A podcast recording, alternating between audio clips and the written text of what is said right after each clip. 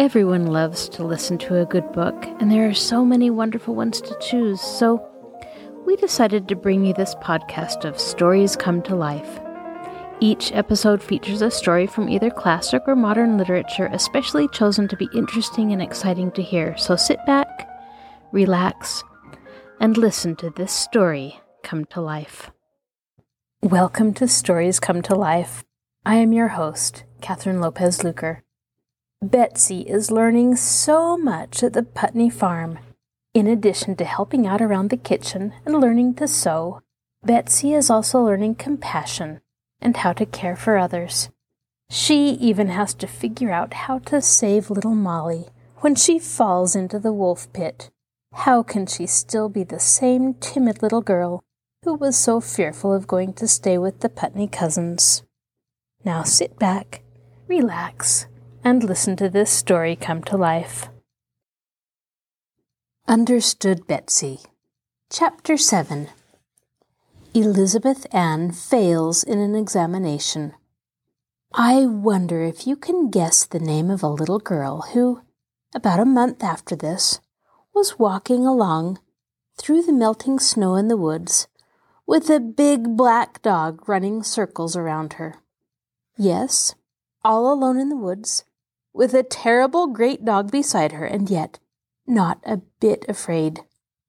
You don't suppose it could be Elizabeth Ann? Well, whoever she was, she had something on her mind, for she walked more and more slowly, and had only a very absent minded pat for the dog's head when he thrust it up for a caress.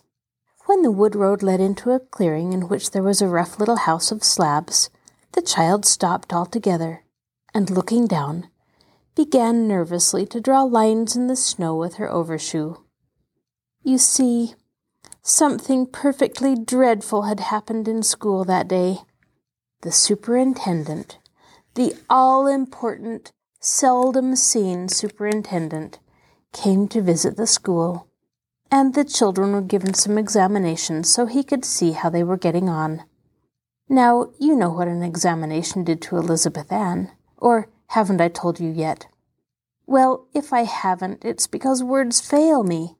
If there's anything horrid that an examination didn't do to Elizabeth Ann, I have yet to hear of it. It began years ago, before ever she went to school, when she heard Aunt Frances talking about how she had dreaded examinations when she was a child, and how they dried up her mouth and made her ears ring and her head ache and her knees get all weak and her mind a perfect blank, so that she didn't know what two and two made. Of course, Elizabeth Ann didn't feel all those things right off at her first examination, but by the time she had had several and had rushed to tell Aunt Frances about how awful they were, and the two of them had sympathized with one another and compared symptoms, and then wept about her resulting low marks, why, she not only had all the symptoms Aunt Frances had ever had, but a good many more of her own invention. Well, she had had them all, and had them hard this afternoon when the superintendent was there. Her mouth had gone dry, and her knees had shaken, and her elbows had felt as though they had no more bones in them than so much jelly, and her eyes had smarted, and oh, what answers she had made! That dreadful tight panic had clutched at her throat whenever the superintendent had looked over at her, and she had disgraced herself ten times over. She went hot and cold to think of it, and felt quite sick with hurt vanity. She who did so well every day, and was so much looked up to by her classmates, what must they be thinking of her? To tell the truth, she had been crying as she walked along through the woods, because she was so sorry for herself. Her eyes were all red still, and her throat sore from the big lump in it. And now she would live it all over again as she told the Putney cousins, for of course they must be told. She had always told Aunt Frances everything that happened in school. It happened that Aunt Abigail had been taking a nap when she got home from school and so she had come out to the sap house, where Cousin Ann and Uncle Henry were making syrup. to have it over with as soon as possible. She went up to the little slab house now, dragging her feet, and opened the door. Cousin Ann, in a very short old skirt and a man's coat and high rubber boots, was just poking some more wood into the big fire, which blazed furiously under the broad flat pan, where the sap was boiling. The rough brown hut was filled with white steam and that sweetest of all odors, hot maple syrup. Cousin Ann turned her head, her face red with the heat of the fire, and nodded at the child. Hello, Betsy, you're just in time. I've saved out a cup of hot syrup for you, all ready to wax. Betsy hardly heard this, although she had been wild about waxed sugar on snow ever since her very first taste of it. Cousin Ann, she said unhappily, the superintendent visited our school this afternoon. Did he? said Cousin Ann, dipping a thermometer into the boiling syrup. Yes, and we had examinations, said Betsy. Did you? said Cousin Ann, holding the thermometer up to the light and looking at it. And you know how perfectly awful examinations make you feel, said Betsy, very near to tears again. Why, no, said Cousin Ann, sorting over the syrup tins. They never made me feel awful. I thought they were sort of fun. Fun? cried Betsy indignantly, staring through the beginning of her tears. Why, yes, like taking a dare, don't you know? Somebody stumps you to jump off the hitching post, and you do it to show 'em. I always used to think examinations were like that. Somebody stumps you to spell pneumonia, and you do it to show 'em. Here's your cup of syrup. You'd better go right out and wax it while it's hot. Elizabeth Ann automatically took the cup in her hand but she did not look at it. But supposing you get so scared you can't spell pneumonia or anything else, she said feelingly. That's what happened to me. You know how your mouth gets all dry and your knees. She stopped. Cousin Ann had said she did not know all about those things. Well, anyhow, I got so scared I could hardly stand up, and I made the most awful mistakes. Things I know so well. I spelled doubt without any B, and separate without an E. I said Iowa was bounded on the north by Wisconsin, and I. Oh, well, said Cousin Ann, it doesn't matter if you really know the right answers, does it? That's the important thing. This was an idea which had never, in all her life, entered Betsy's brain, and she did not take it in now. She only shook her head miserably and went on in a doleful tone. And I said thirteen and eight or twenty two, and I wrote March without any capital M, and I. Look here, Betsy, do you want to tell me all this? Cousin Ann spoke in the quick, ringing voice she had once in a while, which made everybody, from old Shep up, open his eyes and get his wits about him. Betsy gathered hers and thought hard, and she came to an unexpected conclusion. No, she didn't really want to tell Cousin Ann all about it. Why was she doing it? Because she thought that was the thing to do. Because if you don't really want to, went on Cousin Ann, I don't see that it's going to do anybody any good. I guess Hemlock Mountain will just stand right there the same as if you did forget to put a B in doubt. And your syrup will be too cool to wax right if you don't take it out pretty soon. She turned back to stoke the fire and Elizabeth Ann, in a daze, found herself walking out of the door.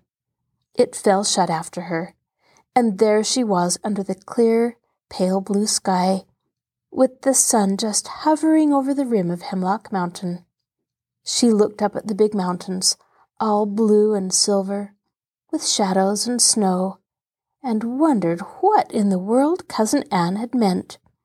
Of course Hemlock Mountain would stand there just the same. But what of it?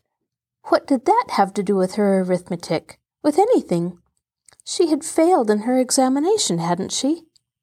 She found a clean white snowbank under a pine tree, and setting her cup of syrup down in a safe place, began to pat the snow down hard to make the right bed for the waxing of the syrup. The sun, very hot for that late March day, brought out strongly the tarry perfume of the big pine tree. Near her, the sap dripped musically into a bucket, already half full, hung on a maple tree. A blue jay rushed suddenly through the upper branches of the wood, his screaming and chattering voice sounding like noisy children at play.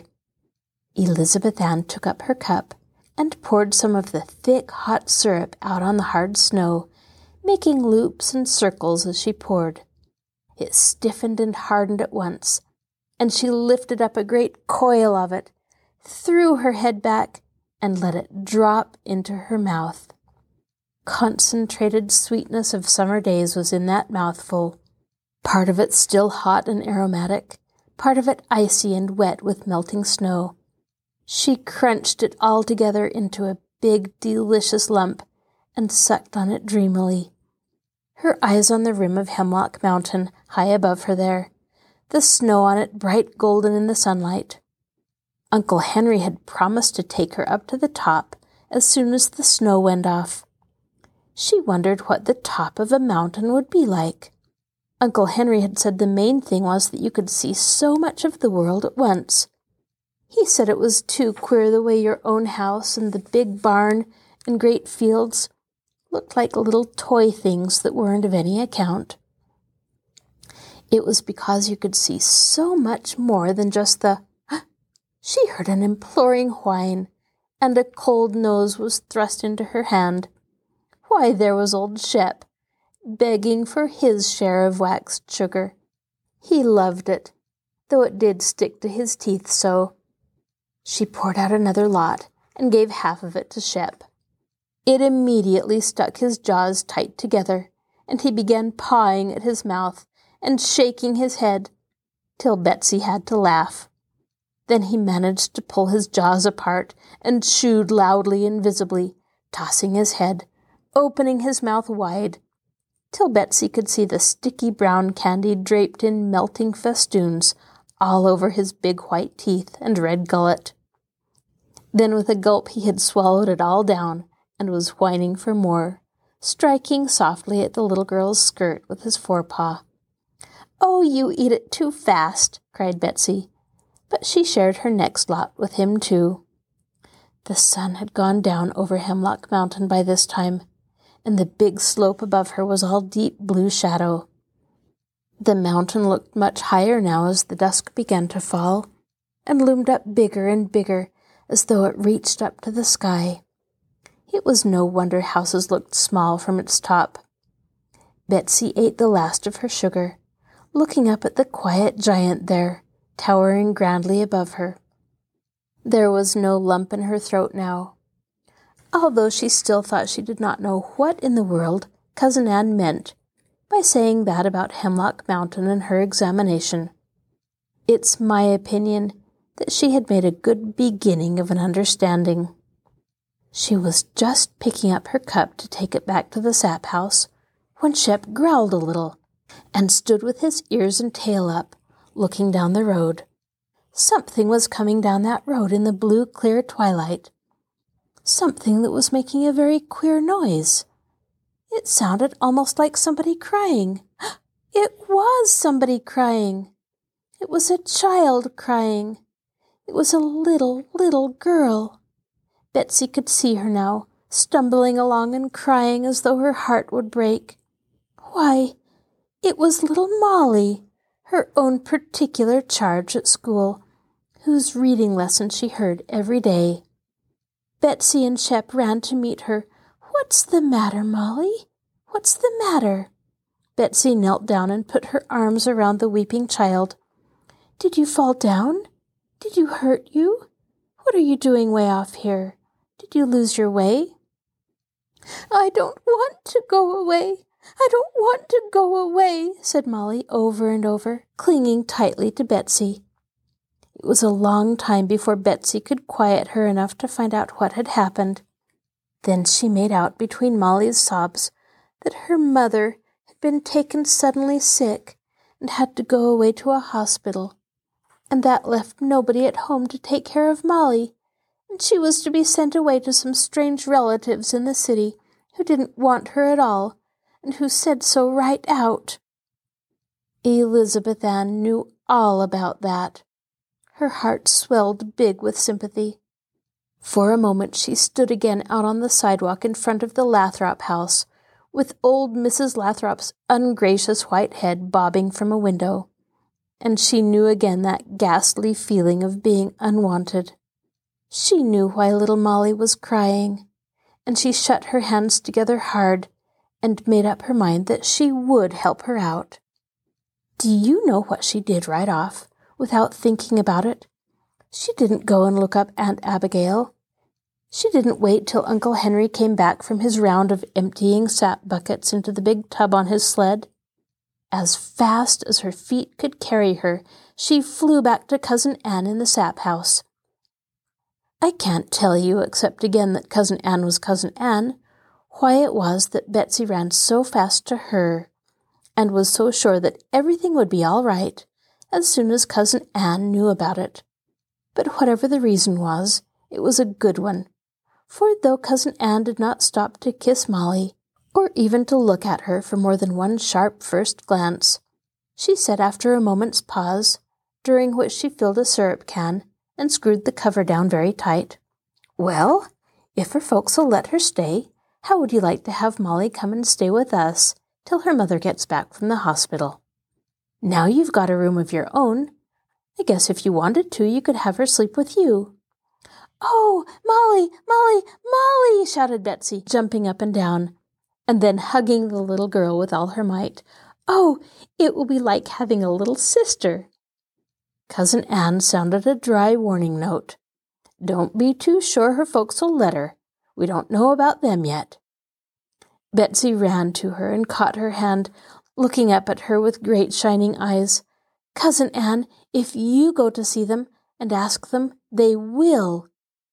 This made even Cousin Ann give a little abashed smile of pleasure, although she made her face grave again at once and said, You'd better go along back to the house now, Betsy. It's time for you to help Mother with the supper. The two children trotted back along the darkening wood road, Shep running before them, little Molly clinging fast to the older child's hand. Aren't you ever afraid, Betsy, in the woods this way? she asked admiringly, looking about her with timid eyes. Oh, no, said Betsy protectively. There's nothing to be afraid of except getting off on the wrong fork of the road near Wolf Pit. Oh, ow! said Molly, scringing. What's the Wolf Pit? What an awful name! Betsy laughed. She tried to make her laugh sound brave like Cousin Ann's, which always seemed so scornful of being afraid. As a matter of fact, she was beginning to fear that they had made the wrong turn, and she was not quite sure that she could find the way home. But she put this out of her mind and walked along very fast, peering ahead into the dusk. It hasn't anything to do with wolves, she said in answer to Molly's question. Anyhow, not now. It's just a big, deep hole in the ground where a brook had dug out a cave. Uncle Henry told me all about it when he showed it to me. And then part of the roof caved in. Sometimes there's ice in the corner of the covered part all the summer, Aunt Abigail says. Why do you call it the wolf pit? asked Molly, walking very close to Betsy and holding very tightly to her hand. Oh, long, ever so long ago, when the first settlers came up here, they heard a wolf howling all night, and when it didn't stop in the morning, they came up here on the mountain and found a wolf had fallen in and couldn't get out. My, I hope they killed him, said Molly. Gracious, that was more than a hundred years ago, said Betsy. She was not thinking of what she was saying. She was thinking that if they were on the right road, they ought to be home by this time. She was thinking that the right road ran downhill to the house all the way, and that this certainly seemed to be going up a little. She was wondering what had become of Shep. Stand here just a minute, Molly, she said. I want, I just want to go ahead a little bit and see and see. She darted on around a curve of the road and stood there, her heart sinking. The road turned there and led straight up the mountain. For just a moment, the little girl felt a wild impulse to burst out in a shriek for Aunt Frances and to run crazily away, anywhere so long as she was running. But the thought of Molly standing back there, trustfully waiting to be taken care of, shut Betsy's lips together hard before her screams of fright got out. She stood still, thinking. Now she mustn't get frightened. All they had to do was to walk back along the road till they came to the fork, and then make the right turn. But what if they didn't get back to the turn till it was so dark they couldn't see it? Well, she mustn't think of that. She ran back, calling, Come on, Molly, in a tone she tried to make as firm as Cousin Ann's. I guess we have made the wrong turn after all. We'd better. but there was no Molly there. In the brief moment Betsy had stood thinking, Molly had disappeared. The long, shadowy road held not a trace of her. Then Betsy was frightened, and then she did begin to scream at the top of her voice, Molly! Molly! She was beside herself with terror and started back hastily to hear Molly's voice, very faint, apparently coming from the ground under her feet. Oh, oh, Betsy, get me out, get me out. Where are you? shrieked Betsy. I don't know, came Molly's sobbing voice. I just moved the least little bit out of the road and slipped on the ice and began to slide, and I couldn't stop myself, and I fell down into a deep hole. Betsy's head felt as though her hair were standing straight on end with horror. Molly must have fallen down into the wolf pit. Yes, they were quite near it. She remembered now that big white birch tree stood right at the place where the brook tumbled over the edge and fell into it. Although she was dreadfully afraid of falling in herself, she went cautiously over to the tree, feeling her way with her foot to make sure she did not slip, and peered down into the cavernous gloom below. Yes, there was Molly's little face, just a white speck. The child was crying, sobbing, and holding up her arms to Betsy. Are you hurt, Molly? No, I fell into a big snowbank, but I'm all wet and frozen and I want to get out. I want to get out. Betsy held on to the birch tree. Her head whirled. What should she do? Look here, Molly, she called down. I'm going to run back along to the right road and back to the house and get Uncle Henry. He'll come with a rope and get you out. At this, Molly's crying rose to a frantic scream. Oh, Betsy, don't leave me here alone. Don't, don't, the wolves will get me. Betsy, don't leave me alone. The child was wild with terror. But I can't get you out myself, screamed back Betsy, crying herself. Her teeth were chattering with the cold. Don't go, don't go, came up from the darkness of the pit in a piteous howl. Betsy made a great effort and stopped crying. She sat down on a stone and tried to think, and this is what came into her mind as a guide. What would Cousin Ann do if she were here? She wouldn't cry. She would think of something. Betsy looked around her desperately. The first thing she saw was the big limb of a pine tree, broken off by the wind, which half lay and half slantingly stood up against a tree a little distance above the mouth of the pit.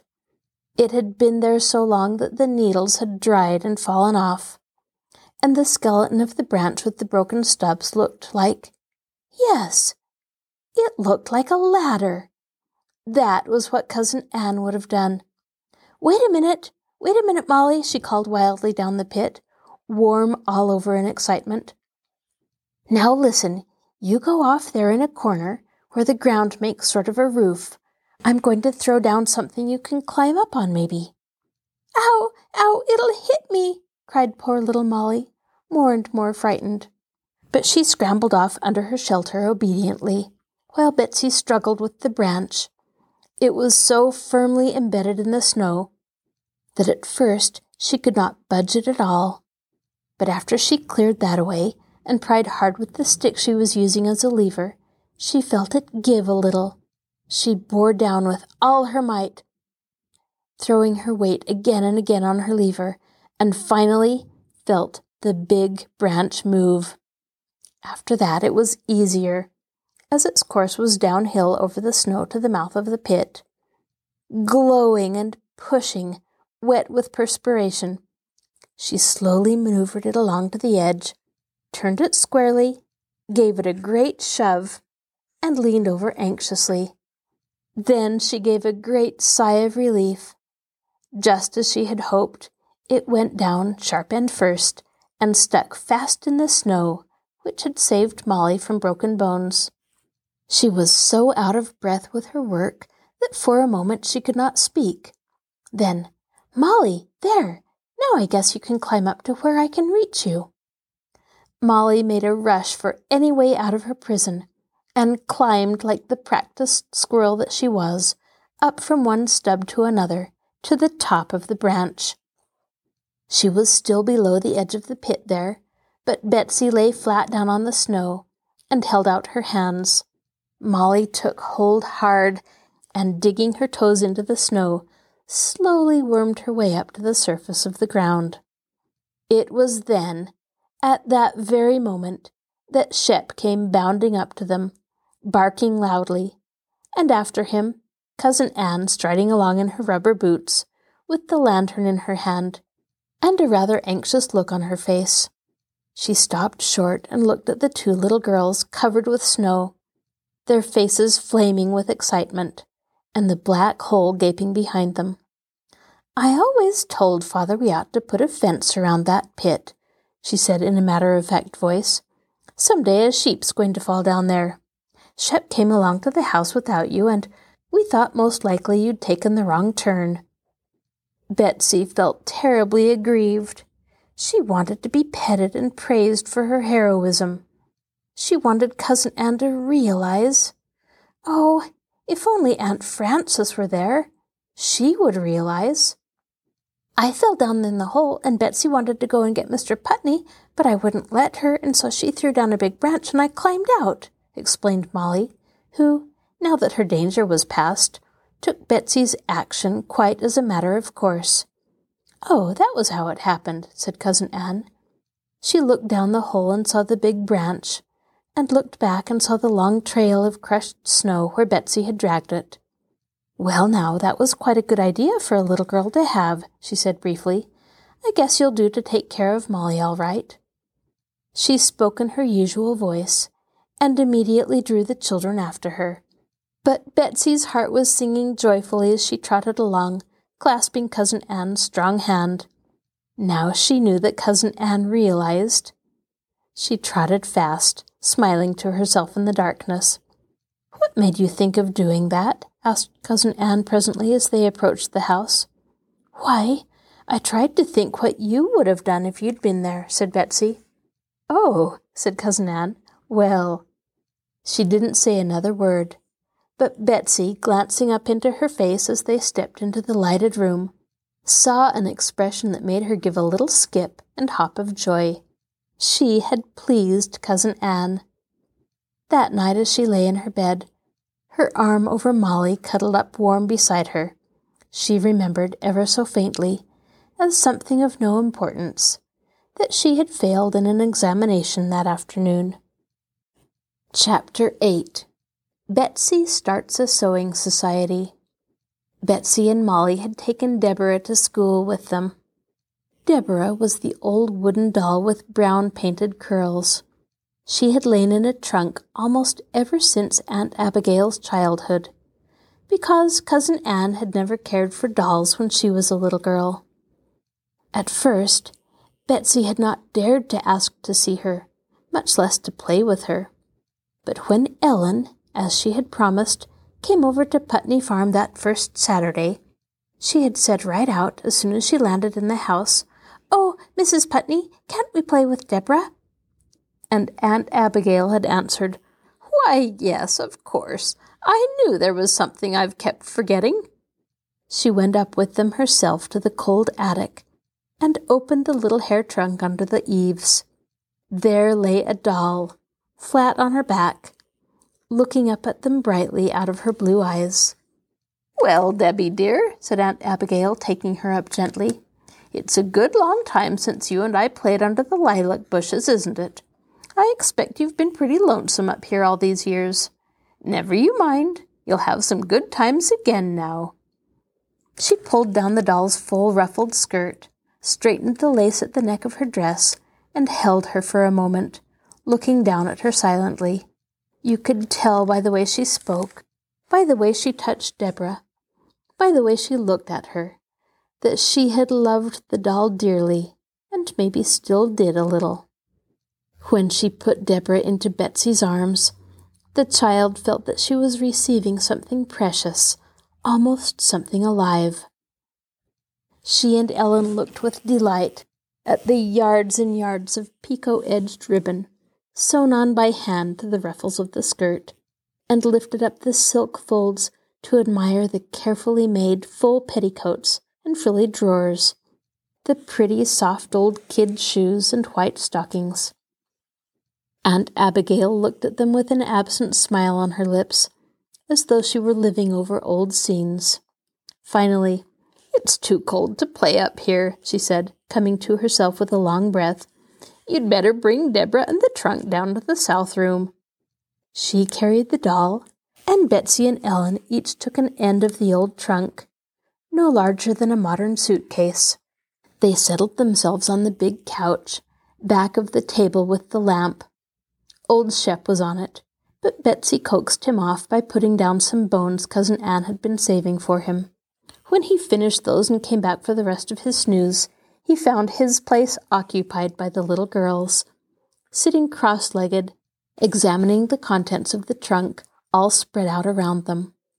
Shep sighed deeply and sat down with his nose resting on the couch near Betsy's knee, following their movements with his kind, dark eyes. Once in a while, Betsy stopped hugging Deborah or exclaiming over a new dress long enough to pat Shep's head and fondle his ears. This was what he was waiting for, and every time she did it, he wagged his tail thumpingly against the floor. After that, Deborah and her trunk were kept downstairs where Betsy could play with her. Often she was taken to school. You never heard of such a thing as taking a doll to school, did you? Well, I told you this was a queer, old fashioned school. As a matter of fact, it was not only Betsy who took her doll to school. All the little girls did, whenever they felt like it. Miss Benton, the teacher, had a shelf for them in the entryway where the wraps were hung, and the dolls sat on it and waited patiently all through the lessons. At recess time or at noon, each little mother snatched her own child and began to play.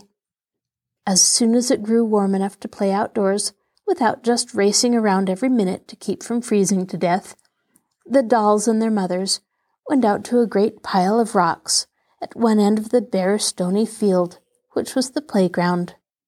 There they sat and played in the spring sunshine, warmer from day to day. There were a great many holes and shelves and pockets and little caves in the rocks, which made lovely places for playing house. Each little girl had her own particular cubbyholes and rooms, and they visited their dolls back and forth all around the pile. And as they played, they talked very fast about all sorts of things, being little girls and not boys who just yelled and howled as they played ball or duck on a rock or prisoner's goal racing and running and wrestling noisily all around the rocks. There was one little child who neither played with the girls nor ran and whooped with the boys. This was little six year old Lias, one of the two boys in Molly's first grade. At recess time, he generally hung about the school door by himself, looking moodily down and knocking the toe of his ragged, muddy shoe against a stone. The little girls were talking about him one day as they played. My, isn't that Lias Brewster the horridest looking child? said Eliza, who had the second grade all to herself, although Molly now read out of the second reader with her. Mercy, yes, so ragged, said Anastasia Monahan, called Stashie for short. She was a big girl, fourteen years old, who was in the seventh grade. He doesn't look as if he ever combed his hair, said Betsy. It just looks like a wisp of old hay. And sometimes, little Molly said proudly, adding her bit to the talk of the other girls, He forgets to put on any stockings, and he just has his dreadful old shoes on over his dirty bare feet. I guess he hasn't got any stockings half the time, said Big Stashie scornfully. I guess his stepfather drinks 'em up. How can he drink up stockings? asked Molly, opening her round eyes very wide. Shh, you mustn't ask. Little girls shouldn't know about such things, should they, Betsy? No, indeed, said Betsy, looking mysterious. As a matter of fact, she herself had no idea what Stashie meant, but she looked wise and said nothing. Some of the boys had squatted down near the rocks for a game of marbles now. Well, anyhow, said Molly resentfully, I don't care what his stepfather does to his stockings. I wish Elias would wear them to school, and lots of times he hasn't done anything under those horrid old overalls either. I can see his bare skin through the torn places. I wish he didn't have to sit so near me, said Betsy complainingly. He's so dirty. Well, I don't want him near me either, cried all the other little girls at once. Ralph glanced up at them frowning, from where he knelt with his middle finger crooked behind a marble ready for a shot. He looked as he always did, rough and half threatening. You girls make me sick, he said. He sent his marble straight to the mark, pocketed his opponents, and stood up, scowling at the little mothers. I guess if you had to live the way he does, you'd be dirty. Half the time he don't get anything to eat before he comes to school, and if my mother didn't put up some extra for him in my box, he wouldn't get any lunch neither. And then you go and jump on him. Why doesn't his own mother put up his lunch? Betsy challenged their critic. He hasn't got any mother. She's dead, said Ralph, turning away with his hands in his pockets. He yelled to the boys, Come on, fellows, beat you to the bridge and back, and was off with the others racing at his heels. Well, anyhow, I don't care. He's dirty and horrid, said Stashie emphatically, looking over at the drooping, battered little figure, leaning against the school door, listlessly kicking at a stone. But Betsy did not say anything more just then. The teacher, who boarded round, was staying at Putney Farm at that time. And that evening, as they all sat around the lamp in the south room, Betsy looked up from her game of checkers with Uncle Henry and asked, How can anybody drink up stockings? Mercy, child, what are you talking about? asked Aunt Abigail. Betsy repeated what Anastasia Monahan had said, and was flattered by the rather startled attention given her by the grown ups. I didn't know that Bud Walker had taken to drinking again, said Uncle Henry. My, that's too bad. Who takes care of that child, anyhow, now that poor Susie's dead? Aunt Abigail asked of everybody in general. Is he just living there alone with that good for nothing stepfather? How do they get enough to eat? said Cousin Ann, looking troubled. Apparently, Betsy's question had brought something half forgotten and altogether neglected into their minds. They talked for some time after that about Elias, the teacher confirming what Betsy and Stashie had said. And we sitting right here with plenty to eat and never raising a hand. How you will let things slip out of your mind, said Cousin Ann remorsefully. It struck Betsy vividly that Lias was not at all the one they blamed for his objectionable appearance. She felt quite ashamed to go on with the other things she and the other little girls had said and fell silent, pretending to be very much absorbed in her game of checkers. Do you know, said Aunt Abigail suddenly, as though an inspiration had struck her, I wouldn't be a bit surprised if that Elmore Pond might adopt Lias if he was gone out the right way. Who's Elmore Pond? asked the school teacher.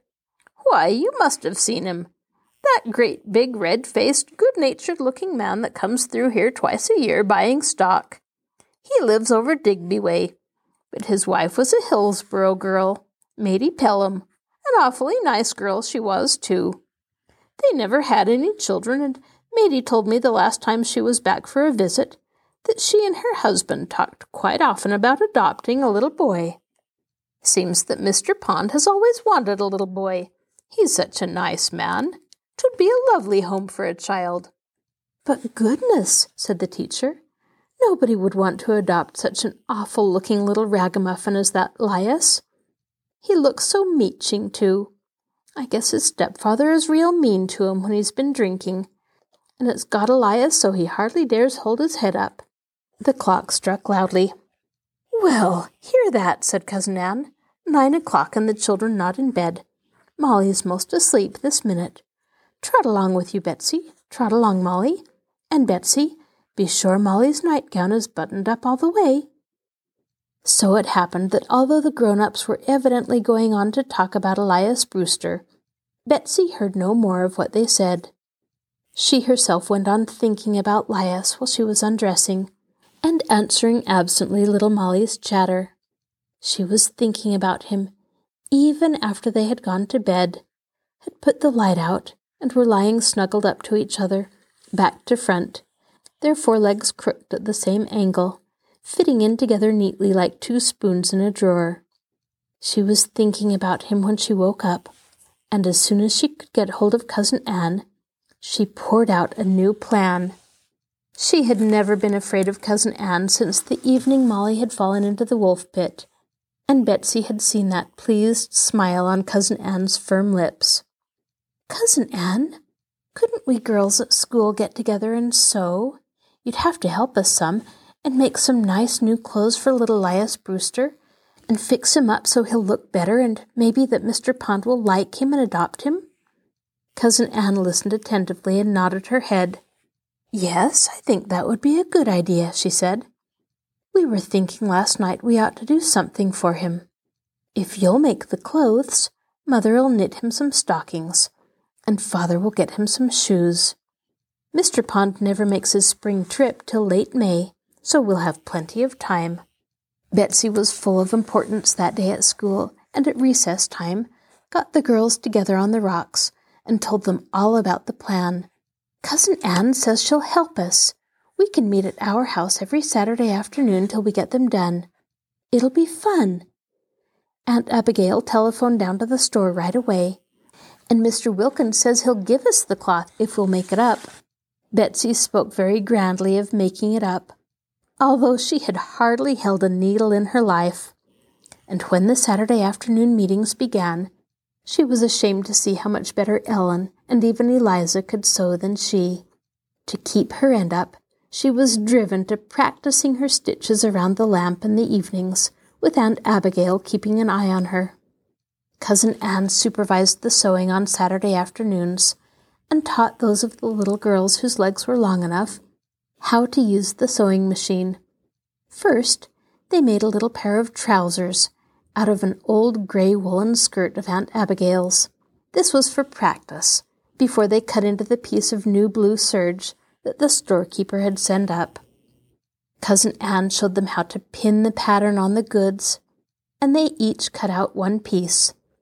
Those flat, queer shaped pieces of cloth certainly did look less like a pair of trousers to Betsy than anything she had ever seen.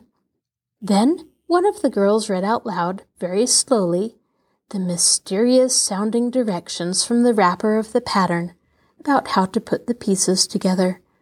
Cousin Ann helped here a little, particularly as they were about to put the sections together wrong side up. Stashie, as the oldest, did the first basting, putting the notches together carefully, just as they read the instructions aloud. And there, all of a sudden, was a rough little sketch of a pair of knee trousers, without any hem or any waistband, of course, but just the two legged, complicated shape they ought to be. It was like a miracle to Betsy. Cousin Ann helped them sew the seams on the machine, and they all turned to for the basting of the facings and the finishing. They each made one buttonhole. It was the first one Betsy had ever made, and when she got through, she was as tired as though she had run all the way to school and back. Tired, but very proud although when Cousin Ann inspected that buttonhole, she covered her face with her handkerchief for a minute, as though she were going to sneeze, although she didn't sneeze at all. It took them two Saturdays to finish up that trial pair of trousers, and when they showed the result to Aunt Abigail, she was delighted. Well, to think of that being my old skirt, she said, putting on her spectacles to examine the work. She did not laugh either when she saw those buttonholes, but she got up hastily and went into the next room, where they soon heard her coughing. Then they made a little shirt out of some new blue gingham. Cousin Ann happened to have enough left over from a dress she was making. This thin material was ever so much easier to manage than the gray flannel, and they had the little garment done in no time, even to the buttons and buttonholes. When it came to making the buttonholes, Cousin Ann sat right down with each one and supervised every stitch. You may not be surprised to know that they were a great improvement over the first batch. Then, making a great ceremony of it, they began on the store material, working twice a week now, because May was slipping along very fast and Mr. Pond might be there at any time. They knew pretty well how to go ahead on this one, after the experience of their first pair, and Cousin Ann was not much needed, except as adviser in hard places. She sat there in the room with them, doing some sewing of her own, so quiet that half the time they forgot she was there. It was great fun, sewing all together and chatting as they sewed. A good deal of the time they talked about how splendid it was of them to be so kind to little Lias. My, I don't believe most girls would put themselves out this way for a dirty little boy, said Stashie complacently. No, indeed, chimed in Betsy. It's just like a story, isn't it? Working and sacrificing for the poor. I guess he'll thank us all right for sure, said Ellen. He'll never forget us as long as he lives, I don't suppose. Betsy, her imagination fired by this suggestion said, I guess when he's all grown up, he'll be telling everybody about how, when he was so poor and ragged, Stashie Monahan and Ellen Peters and Elizabeth Ann and Eliza, put in that little girl hastily, very much afraid she would not be given her due share of the glory. Cousin Ann sewed and listened and said nothing. Toward the end of May, two little shirts, two pairs of trousers, two pairs of stockings, two sets of underwear contributed by the teacher, and the pair of shoes Uncle Henry gave were ready. The little girls handled the pile of new garments with inexpressible pride and debated just which way of bestowing them was sufficiently grand to be worthy the occasion. Betsy was for taking them to school and giving them to Elias one by one, so that each child could have her thanks separately. But Stashie wanted to take them to the house when Lias's stepfather would be there and shame him by showing that little girls had had to do what he ought to have done. Cousin Ann broke into the discussion by asking in her quiet, firm voice, Why do you want Lias to know where the clothes come from? They had forgotten again that she was there, and turned around quickly to stare at her. Nobody could think of any answer to her very queer question. It had not occurred to anyone that there could be such a question. Cousin Ann shifted her ground and asked another, Why did you make these clothes anyhow? They stared again, speechless. Why did she ask that? She knew why. Finally, little Molly said in her honest baby way, Why, you know why, Miss Ann. So Lias Brewster will look nice, and Mr. Pond will maybe adopt him. Well, said Cousin Ann, what has that got to do with Elias knowing who did it? Why, he wouldn't know who to be grateful to, cried Betsy. Oh, said Cousin Ann. Oh, I see. You didn't do it to help Elias.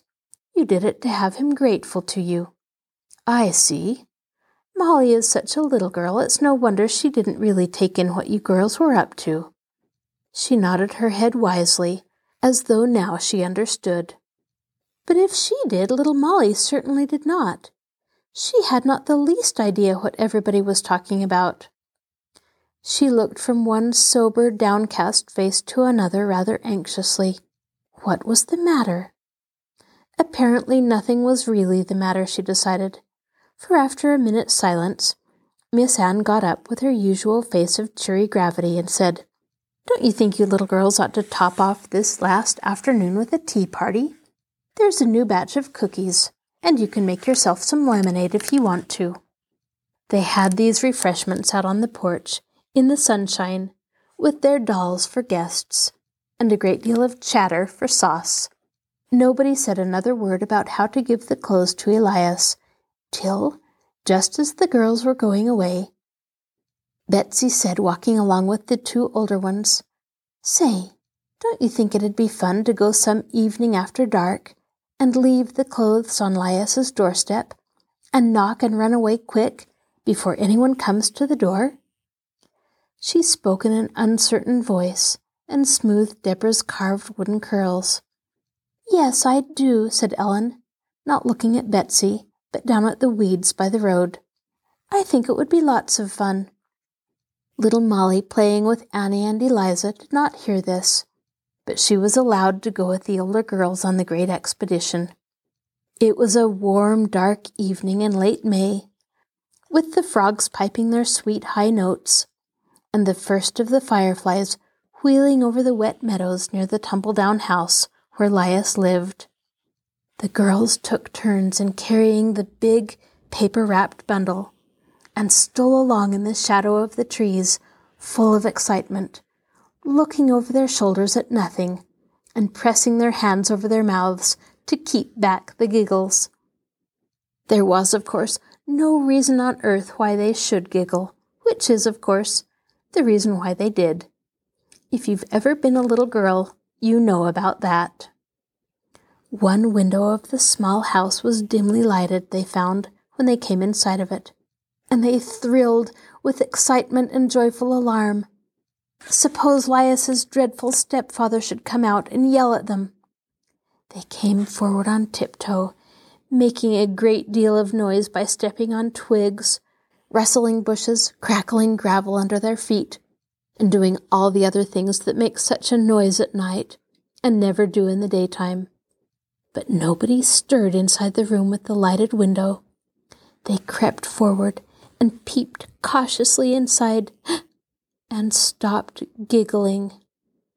The dim light coming from a little kerosene lamp with a smoky chimney fell on a dismal, cluttered room, a bare, greasy wooden table, and two broken backed chairs, with little Lias in one of them. He had fallen asleep with his head on his arms his pinched, dirty, sad little figure showing in the light from the lamp. His feet dangled high above the floor in their broken, muddy shoes. One sleeve was torn to the shoulder. A piece of dry bread had slipped from his bony little hand, and a tin dipper stood beside him on the bare table. Nobody else was in the room, nor evidently in the darkened, empty, fireless house. As long as she lives, Betsy will never forget what she saw that night through the window. Her eyes grew very hot, and her hands very cold. Her heart thumped hard. She reached for little Molly and gave her a great hug in the darkness. Suppose it were little Molly asleep there, all alone in the dismal, dirty house, with no supper and nobody to put her to bed. She found that Ellen, next to her, was crying into the corner of her apron. Nobody said a word. Stashie, who had the bundle, walked around soberly to the front door and put it down, and knocked loudly. They all darted away noiselessly to the road, to the shadow of the trees, and waited until the door opened. A square of yellow light appeared, with Lias's figure very small at the bottom of it. They saw him stoop and pick up the bundle and go back into the house. Then they went quickly and silently back, separating at the crossroads with no good-night greetings. Molly and Betsy began to climb the hill to Putney Farm.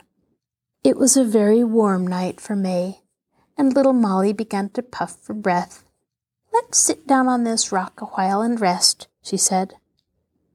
They were halfway up the hill now, from the rock, they could see lights in the farmhouses scattered along the valley road, and on the side of the mountain opposite them, like big stars fallen from the multitude above. Betsy lay down on the rock and looked up at the stars. After a silence, Little Molly's chirping voice said, Oh, I thought you said we were going to march up to Elias in school and give him his clothes. Did you forget all about that? Betsy gave a wriggle of shame as she remembered that plan. No, we didn't forget it, she said. We thought this would be a better way. But how'll Elias know who to thank? asked Molly. That's no matter, said Betsy. Yes, it was Elizabeth Ann that was who said that, and meant it too. She was not even thinking of what she was saying. Between her and the stars, thick over her in the black soft sky, she saw again that dirty, disordered room, and the little boy all alone, asleep with a piece of dry bread in his bony little fingers. She looked hard and long at that picture, all the time seeing the quiet stars through it. Then she turned over and hid her face on the rock. She had said her, Now I lay me down, every night since she could remember, but she had never prayed till she lay there with her face on the rock, saying over and over, Oh God, please, please, please make Mr. Pond adopt Elias. This is your host, Catherine Lopez Luker. Thank you for joining us for this episode of Stories Come to Life. Be sure to join us next time when we continue to listen to Understood Betsy. You can find a link to our podcast on the Marshall Public Library webpage, www.marshallpl.org. I'll talk to you again soon.